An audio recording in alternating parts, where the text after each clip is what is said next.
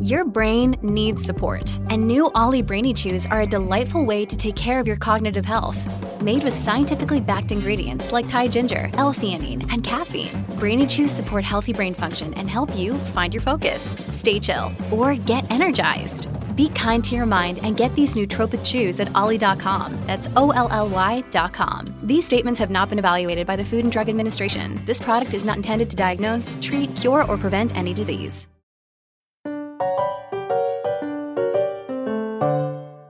Welcome to Shedunnit. I'm Caroline Crampton. When Edgar Allan Poe published his short story The Murders in the Rue Morgue in 1841, he set in motion a chain of events that ultimately led to me sitting here talking to you about detective fiction.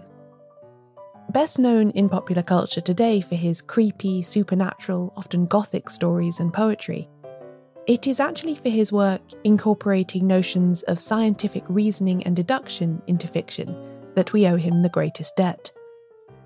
Without his sleuth Auguste Dupin, there would have been no Sherlock Holmes, and without Sherlock Holmes, no Hercule Poirot, or indeed anything else I've ever referenced on this podcast.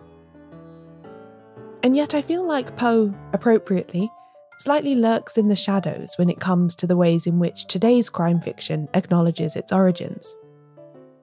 We're treated to endless reimaginings of the Holmes canon and plenty of stories that interact with the times and tropes of the golden age of detective fiction in the 1920s and 30s, but there's very little that I've come across so far that really gives Edgar Allan Poe his due. Which is why I was particularly excited to learn recently that friend of the podcast, Jim Noy, was not only publishing his first crime novel, but that it was a book that builds on and adapts a Poe short story, The Masque of the Red Death from 1842. Listeners might remember Jim from the Locked Room episode of the podcast, in which he expertly explained the notion of an impossible crime to us. And so it's appropriate that his book, The Red Death Murders, includes several such locked room impossible scenarios as well as plenty of other smart plot points based on Poe's original premise. The Masque of the Red Death is, appropriately enough, a pandemic story too. It follows the fortunes of a prince who withdraws for safety into an abbey with his court, while a Red Death plague rages beyond the walls, only to find that death somehow penetrates the locked rooms where the nobles are revelling anyway. Grappling with both Poe's reputation and his somewhat impenetrable prose is not an easy thing to do, which is why I was keen to invite Jim back on the show to explain how he went about using this source material to create his own story.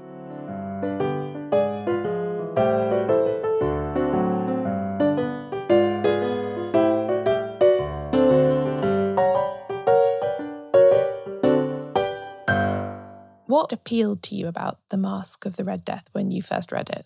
When I first read it, very little actually appealed to me. I, I found it very hard going. Poe is, he's not easy to read. I mean, he is 180 years old. Well, his writing is 180 years old. So it's actually very difficult, I think, to get through quite a lot of his prose, which is a problem when someone tells you this guy is a classic and you have to read these incredible stories. And then what you get is this very dense, very heavy, very sort of full on prose.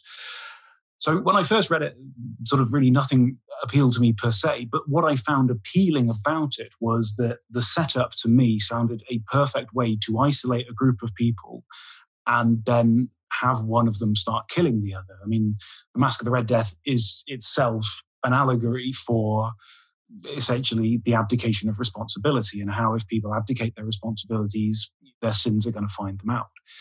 There's a certain amount of thinking that it was inspired by the, the cholera outbreak of the 1830s that Poe survived, but you know it was a, it was a global pandemic, and so you know millions of people were killed. What would happen is the wealthy would disappear out of town and go to their country retreats and just barricade themselves in, in, in the hope that when the pandemic passed through, it would it would pass them by. And I imagine if you see people doing that, it becomes incredibly frustrating if you don't have those options. And Poe and his family were not particularly wealthy people. And so I don't think he, he would have had that option. I just found it fascinating, this idea, because everything to me is a, is a closed circle mystery if possible. What if we just isolated a bunch of people in a castle They can't go outside because of the plague, and the plague's going to kill them. And then what if they start dying? And what if they start dying in these incredibly mysterious circumstances? Essentially, the Masque of the Red Death story is a ghost story. There is no rational solution. At the end, you get the personification of the Red Death in this robed figure who points at the prince, or the prince runs towards him. When they get within a certain distance, the prince drops down dead. All of the revelers tear the robes off of this figure who's just somehow impossibly killed the prince. They tear the robes off to find who's inside, and there's nobody inside. And it was the Red Death all along, sort of a Scooby Doo re- reveal in reverse. That's essentially a ghost story. That's essentially, oh my God, there's something very eldritch about that. And so I enjoyed writing the Red Death murders, putting in impossible crimes, because it contains the element of irrationality that there are you know three or four different murders in there to which it's not just oh somebody walked into a room and stabbed this guy. We could get to chapter 28 and i could go aha allegorical ghosts. You know it, it still sort of has one foot in this allegorical ghost story. So i i love that idea of taking something which is pure fantasy based around ghosts and the irrational and working it into the subgenre, which itself appears very irrational, only to then have this sort of cold douche of, of rationality dropped on it in the final stages. And it's hard to miss as well the call it contemporary resonance of oh, God, people yeah. isolating from a plague as well. Yeah. So I can see how that would, uh, as a closed circle scenario, that would draw you in at this particular time. Oh, it's a complete coincidence that I happened to write this during the COVID pandemic. The idea occurred to me. I mean, I first read the story about 10 or 11 years ago. Mm. And the idea occurred to me then. And I did a podcast episode where I talked about the various ways, like there are lots of little pieces over the course of about a decade that came together. So I read a particular Agatha Christie novel, I watched a Hollywood Western, things like this, that, that sort of these little ideas. And I'm like, oh, I could use that, and I could use that, and I could use that. And then gradually, over about a decade, everything happened to come together at the time when a lot of the world was locking itself away to hide from a, from a killer global pandemic. That's uh, pure coincidence. And I don't know whether that will make the book more appealing to people or whether that will put people off because obviously we've been living through various lockdowns and probably wanting to kill a lot of the people we've been stuck with anyway. um, but yeah, it's it's it's pure happenstance that my book about being trapped inside during the plague came out when everybody was trapped inside during the plague.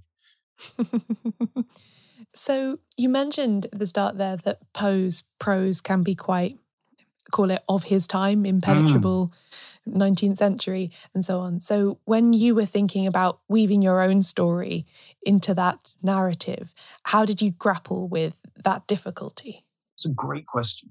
I essentially wanted to pay homage to the Masque of the Red Death as much as possible. If, had I not read that story, this book would not exist. I knew that I couldn't write in the same style as Poe, but I tried a couple of things. So, for instance, there are throughout the book about 20, 25 instances where I have lifted phrases verbatim from the Masque of the Red Death and put them into the Red Death Murders, just as a way to help just keep me hooning close, I suppose, to what Poe was writing, just just the literal words. You know, there is one piece of direct dialogue in the whole of Poe's story. And so I lifted as much of that line as I could and actually put that into the mouths of one of my characters. The book has five parts. The, the name of each part is a direct quote lifted out of the story. There's a description of a bell ringing at the end of chapter two, which again is lifted directly from Poe's story. So things like this, where I was trying to literally put his words into the book. I also wrote it under an Oulipian constraint, which I will never hmm. reveal to anybody. And if anybody spots it, they're, they're, they're, very welcome to tell me. But I, I sort of forced myself into this slightly awkward way of writing by putting a particular condition on what I wrote. So that when I was sat writing, when I was typing out on the typewriter in the first couple of drafts, when I was writing on my computer in later drafts, there was this interruption of my native 21st century tongue. So that what came out wasn't quite the way that I would ordinarily write it. So I was constantly sort of bending myself into this, this particular form of expression, if you like, as a way to as a way to remind myself that I was trying to do something different. I've never written a novel before. I write a blog. I write my blog in a very sort of conversational way, I suppose. And I distinctly did not want this to be a conversational tone of, of novel. I wanted that very, very slightly starched formality in the prose that comes from using some, you know, having to drop in phrases from the 1840s without them sticking out like a, like a sore thumb. Those sort of two things really kept me close to Poe's intent and Poe's language. And then it was mainly just trying to modify the setting so that the setting sort of felt realistic. Poe is very vague about the layout of the castellated abbey to which mm. everybody retires in the story. He talks about these seven rooms that are at odd angles. So you don't really have any sense of how the rooms relate to each other or sort of how you can move through them. And I was effectively trying to make the universe in which my novel exists as real as possible. So I had to go, well, okay, what kind of a building? I love these rooms. I love the braziers. I love the colored glass. I love the different colored appointments and all of that. But how would this actually exist? How is this functional in a space? And so I had to sit down and go, well, if you were going to retire to this abbey and go throw these, these elaborate parties, you would know that the parties were going to be thrown. So the rooms would already pre exist. But then you'd have to have somewhere for people to stay when they weren't in the parties, when they were recovering from the parties. And then I sort of backtracked on top of that and said, well, if you're inviting the landed gentry, they're not going to be cooking and preparing the food themselves. They're going to have to bring their servants. And so there's going to have to be somewhere for the servants to sleep. And then just very, very slowly, I built up how this castle could exist in the first place, how there could be enough room for people to sleep, how I could also fit in. I put six coloured rooms in my story rather than seven. And then obviously, then how you protect it from the outside by putting a big old wall around it and surrounding it by a moat. It was just trying to make every aspect of the universe of the Red Death murders as functional as possible. Like I, I want this to feel mm. like an operational universe. And so it was it was trying to just keep those two things. What has Poe done in this this baroque, over the top, gothic, incredibly unlikely, ridiculous story, and how can we bring that down to earth? And how can we put these same ideas into a universe where actually people would operate and, and, and these things, you know, feel as if they would really happen? Because that's important, isn't it? When you're putting impossible crime situations into something that is supernatural and vague and gothic. For an impossible crime, ideally, you want a map and you want details so that you can eliminate explanations. Yeah. So that kind of stuff you had to create for yourself. Yeah. For an impossible crime, you want rules and you want to know what the rules are. There's nothing wrong with the solution to your impossible crime being it's a dragon, so long as you've established that there are dragons in that universe and that's a possible outcome. There's nothing wrong with your impossible crime being it's a ghost, so long as we understand what the rules of ghosts are inside of that universe. And so the more you can make the universe itself feel lived in. And the more you can, I always thought of it as putting dust in the corners. The more you can put dust mm. in the mm. corners of your universe where no one swept for a couple of days, and the more you can reinforce it with little human moments. Like there is a scene in which the three main characters emerge onto the roof, and one of them talks about the surge of dizziness that hits him from going from these very close confined quarters to suddenly going outside where everything is such a long way away. And it's just trying to make just little moments of verisimilitude like that shine through so that then when you also say, oh, yeah, in this universe, there are, let's say, dragons or there are, let's say, ghosts, which not the case in the Red Death murders, but if you have them in your universe, people at least understand what's possible and they buy into it a bit more if the bits that aren't quite so out there feel a bit more realistic and feel a bit more observed. That's definitely a, a factor in, yeah. I obsessed for ages over what they were all eating and drinking. Mm and I had no idea where the water could come from until I thought, oh, I can just put a well in the grounds of, of the castle. But and it, it, it barely features in the book, but it took me months to come up with. Oh, just just literally just stick a well in the grounds of the castle, and then they won't all die of thirst inside of three days. But it's just little things like that, that that really that no one's going to care about, but they they really matter to me. And there'll be more on that after the break. In History's Secret Heroes, Helena Bonham Carter shines a light on extraordinary stories from World War II.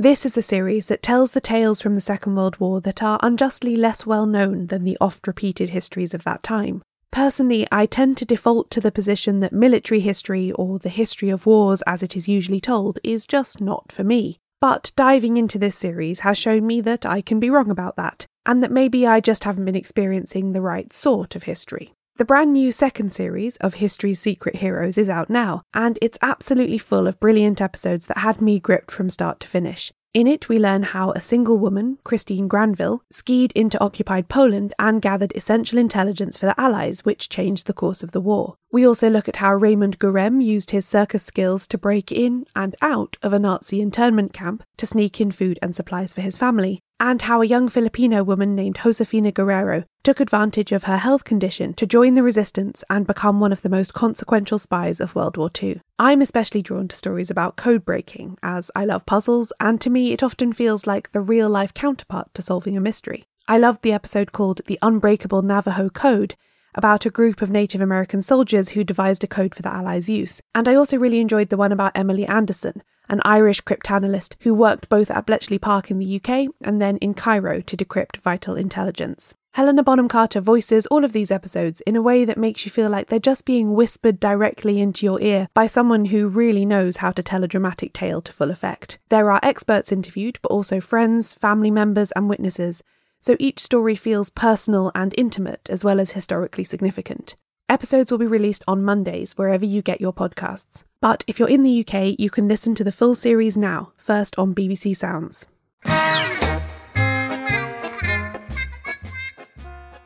You mentioned in the introduction to the book on your blog, you said you've managed to work four and a half impossible crime situations into the Red Death murders. Tell us about the four and a half. Well, I came up with two original impossible crimes that, to the best of my knowledge, and to the best of the knowledge of the people who I've consulted who, who know about these things, Tony Medawar and Brian Skupin and people like that, got these two murder methods that have never been done before. So they are completely original in the 108 years since Poe kicked off the impossible crime with the murders in the Rue Morgue in 1841. And so I wanted to really lean into that impossible crime tradition. So so the locked room murder that opens the story, a man with his wrists slit found in a room sealed with string wrapped around a couple of nails holding the door shut. The solution to that is, to the best of my knowledge, completely original, and that is a full locked room crime. There is a poisoning in there, which again, the solution to which I've never seen anywhere, and no one else has said they're, they're aware of seeing anywhere. Someone is found hanged in a locked room. So that's, again, definitely a locked room crime. Somebody disappears in front of witnesses. They're being chased through the, the revel rooms, the colored rooms in the basement. And then other people are running from the other direction to catch this person between them. And when they meet, the person who they should who they're chasing between them who should be there isn't has somehow vanished so that was the fourth one the four and a half comes from effectively the Red Death itself, the plague, which is the background of, of the book, where someone is found infected with the plague, but there is no means for the plague to have got into the castle in the first place, and particularly to have got into this person's body. We're very clear. Again, this is what we're talking about with rules. I'm very clear that it's it's a blood to blood contact that has to mm. be achieved in order for you to, to contract the, the Red Death in the first place. The Red Death kills you within half an hour once you've contracted it, unless your uh, vermin, unless you're typically it's just rats as, as far as we're concerned, but anything else, any human, any other animal dies within half an hour of being infected.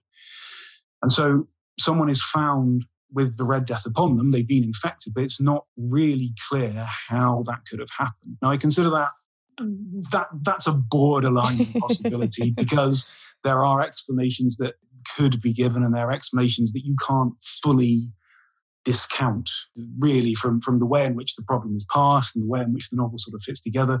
You don't want to stop everything dead and then go right we're now going to spend four chapters establishing that this is actually impossibility it's a prima facie impossibility which one could argue is not rigorously laid out as impossible. So I, I, didn't want to overclaim five. So I thought four and a half seemed a much more modest approach.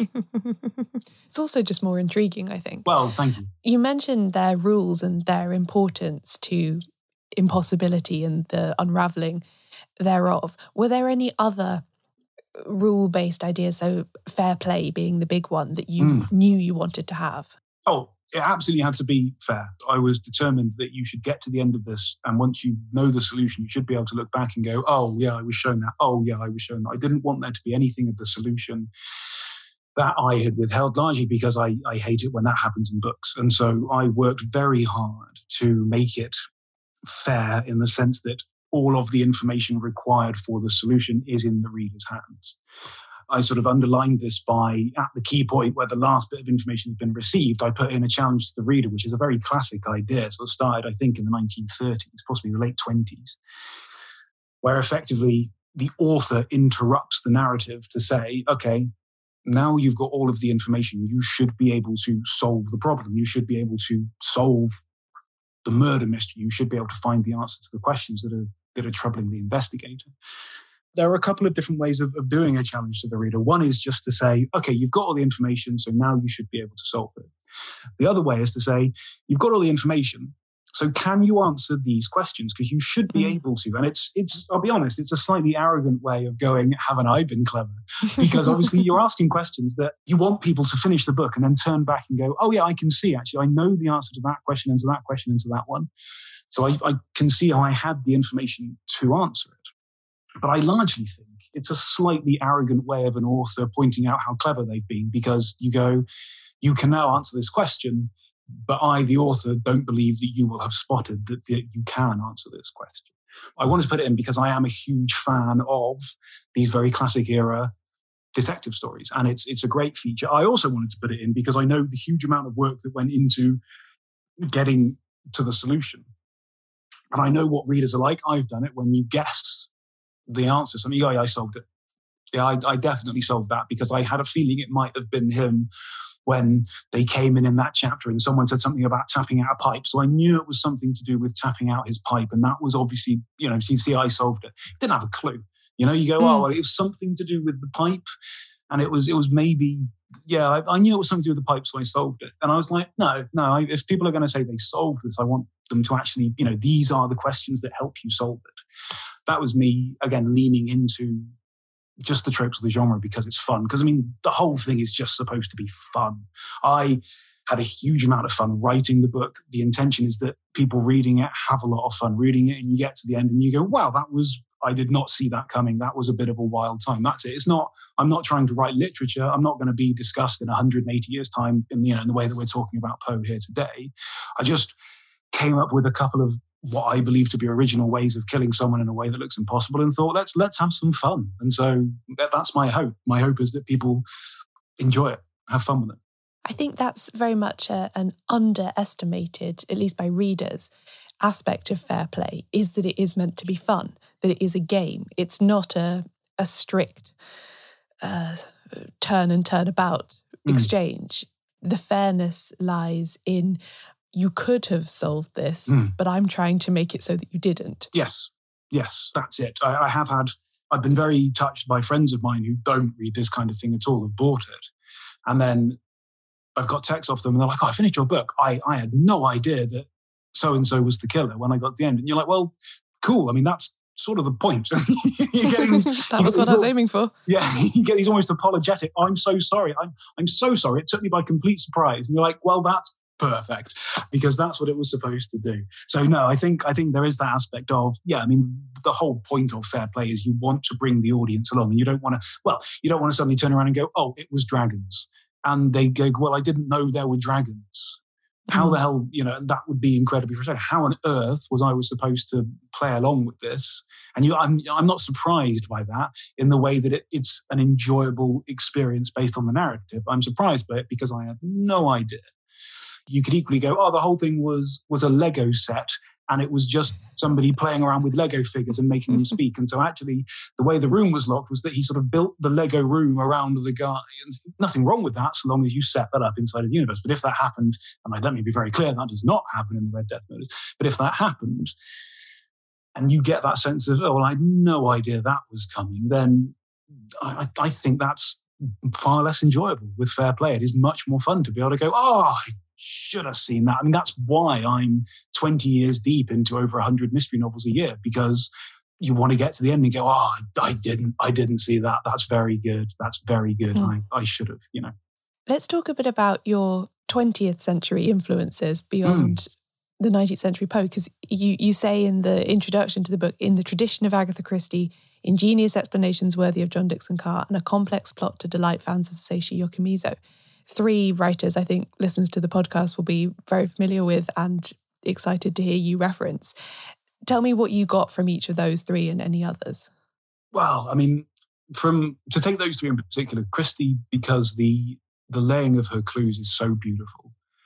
A number of times you can reread Christie, and even if the plot doesn't quite hold together, she is wonderful at throwing in something very casually and not making it appear a clue, but you suddenly realize at the end that actually what you took to be a piece of character misdirection was just, just a solid piece of cluing. From Carr, the same kind of thing. I mean, I, I think Carr is better at cluing than Christie in certain regards because I know full well I have read John Dickson Carr novels and something has happened and I've gone, that is a clue. I don't know why, and I don't know what I'm supposed to do with it, mm. but I, I'm, I'm sure the guy is giving me clues. Plus, just the challenge of trying to come up with an impossible crime novel that makes sense because it's all well and good coming up with ingenious explanations for these apparently impossible murders, but you've got to have a plot that supports it. You know, one of the things that gets lost sometimes with impossible crimes is the reason for making them impossible crimes in the first place. And so you've got to have a plot that supports it. And Carr, more often than not, his plots support themselves incredibly well. And a lot of what goes on is well justified by the end result. And so I wanted to follow Carr's example, if you like, and kind of take Carr as, as very much the guiding hand in this. Yokomizo, just because the three translations we've had, the plots are these delightfully baroque and, and elaborate things. And as the plot of the Red Death Murders got ever more complex, I took Yokomizo as an inspiration because fundamentally everything boils down very simply, but there is a lot to keep in your mind. You know, as, as the writer, there's a lot to kind of keep in your mind of, well, that's got to happen in exactly that way. And Yokomizo just strikes me as, I mean, he's almost a Zen master of plot. You read the Honjin Murders or you read the Inugami Curse, and it's just this wonderful clockwork fitting of elements that work and again inside of these settings which are at once unfamiliar because we're going back to I mean, not quite feudal Japan, but we're going back to a, a much earlier era in, in Japanese history. And so there's an element of unfamiliarity about them. There's an element of familiarity about them because he deals with the same sort of base human emotions of jealousy and lust and greed and shame and pride. The people and their actions are always very well motivated. And I always had Yokomizo in mind because of how well he, he imbricates the two, how you have the character interactions inside of this very complicated scheme that actually able, enables you to keep quite a lot in your head and, and keep quite a lot straight. Outside of them, I mean, I've, I've, very deliberately put some references to authors who I have just thoroughly enjoyed, who have shown me the, the, the breadth and depth of detective fiction. There's a Freeman Wills Crofts reference in there. There's a reference to Hake Talbot, who wrote a couple of impossible crime novels. There's a reference to the work of Richard Austin Freeman, who wrote the John Thorndyke novels that I, that I love. So I, I put in other references just to authors whose work, not necessarily a direct influence on the Red Death murders, but who have just made, like I say, I'm 20 years deep and I'm reading about 100 mysteries a year. And there are some people who really stand out and have really made that a joy. And so I wanted to just throw in a couple of Easter eggs for people who are a bit deeper into this. I'm like, oh, I recognize that name. That's from a Freeman Wills Crofts novel. Ha ha ha. We know Jim likes Freeman Wills Crofts because I'm, I'm a huge acolyte of Crofts and his work. So yeah, as as as direct references, it's Christie, Poe, Carr, and Yokomizo. Everything else is sort of incidental. And those are all writers who were operating sort of 20s, 30s, mm. sometimes onwards, you know, getting on for 100 years after mm. Poe's original story. And although Poe is often cited as the this instigating force in detective fiction, I sometimes feel like he doesn't get referenced as much as, say, Wilkie Collins. You know, you don't necessarily come across writers who are sort of deliberately going on about how much they love him. Is that accurate, do you think? I think that's very difficult. I mean, you still have the Edgar Awards every year, which are named after Poe. Of course, they yeah. get given a little statuettes of Poe, and you know that, that's that's a very prestigious association. I think how much that is directly in, influenced or directly driven by Poe's influence on writers today, I don't know. I get the impression that a lot of crime writers today are very ignorant of of this history of the genre anyway. Like I don't think a lot of people writing books in 2020 are terribly interested about what happened in the genre in 1840. And can you blame them? It's a long time ago. You go back to look at these stories, they're hard to read. Wilkie Collins is hard to read. There's a reason why the general idiomatic English or general written English has moved on from Poe's very dense form of expression because we don't use language in that way anymore. So, to a certain extent, it is impossible to get away from the influence of Poe because Poe was such a heavy influence on Doyle with Holmes, and Holmes is such an influence on every single alcoholic detective because, well, every every detective who's a bit, you know, so driven by their work that they're very bad interpersonally, or every detective who has some, you know, some nemesis who they work against over several books. It's all lifted directly from Doyle. And Doyle was very much in the shadow of Poe. So even if it is at one remove, actually there's a huge amount that has crept into the bones of the genre because of what Poe did. And so while people may not necessarily acknowledge a direct influence of, of Poe, you know, it's like anything, you can you can trace the thread back very quickly.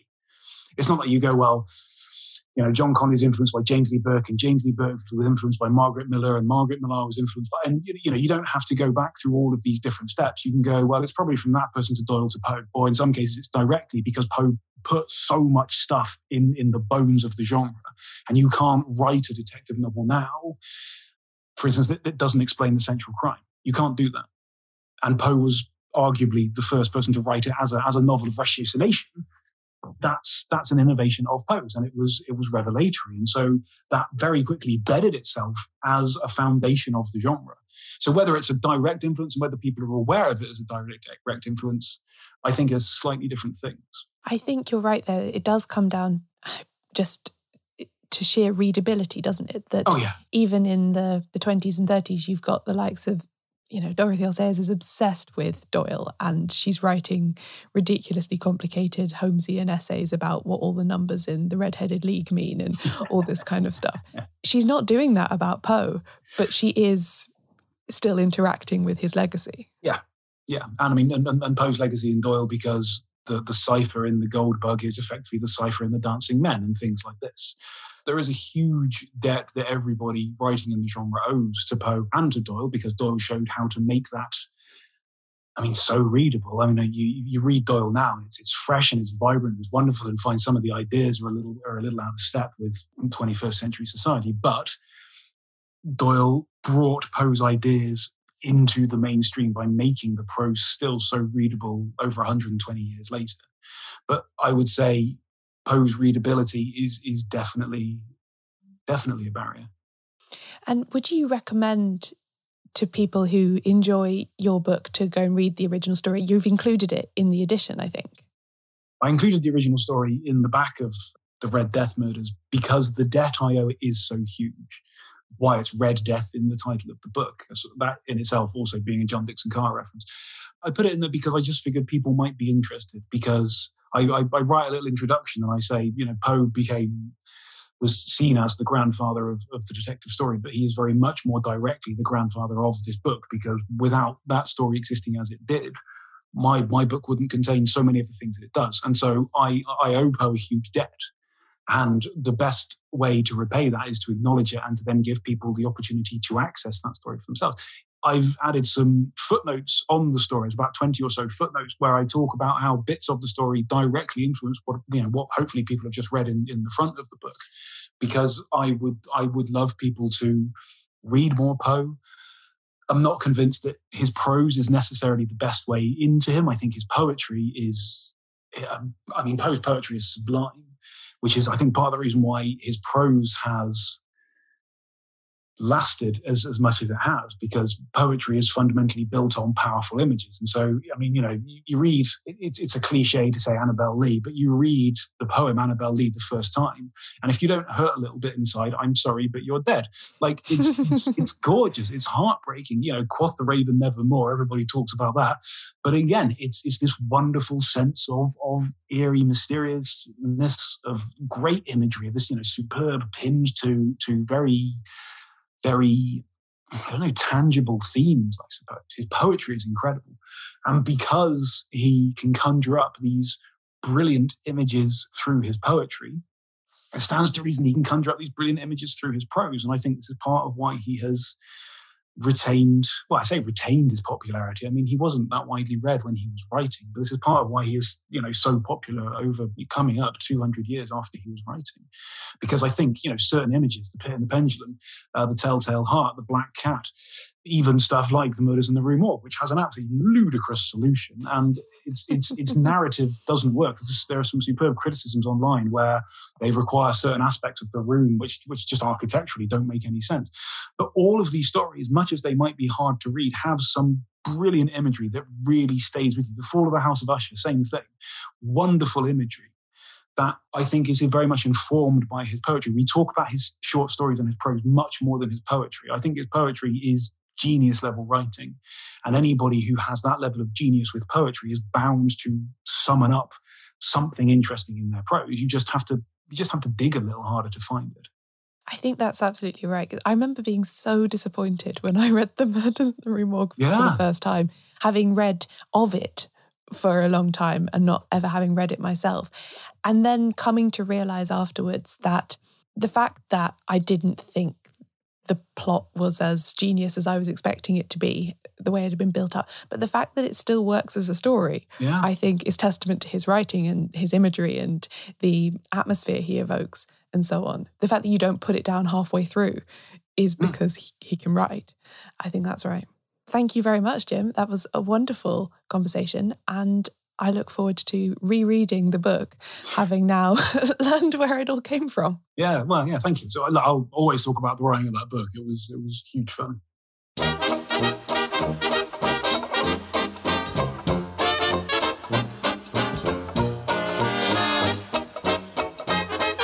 This episode of Shedunnit was written and narrated by me, Caroline Crampton.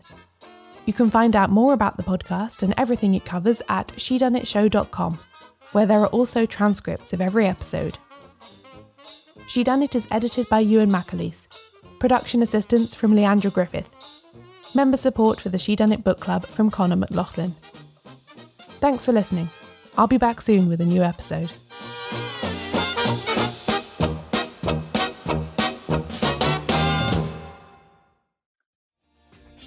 Hi, my name is Kaye Adams, and to be honest, I'm not so good with the ageing process, so I enlisted my old chum, the filter free Cara McKenzie, to advise. Could you imagine being a porn star? The room would need to be really hot for me to strip off. To be honest, she's not much help, but she is rather amusing. And along with some great guests, Jo Brand, Andi Oliver, Anton Du Beke, Ruth Langsford, and Craig Revel Horwood, darling, we are learning how to be 60. Listen wherever you get your podcasts.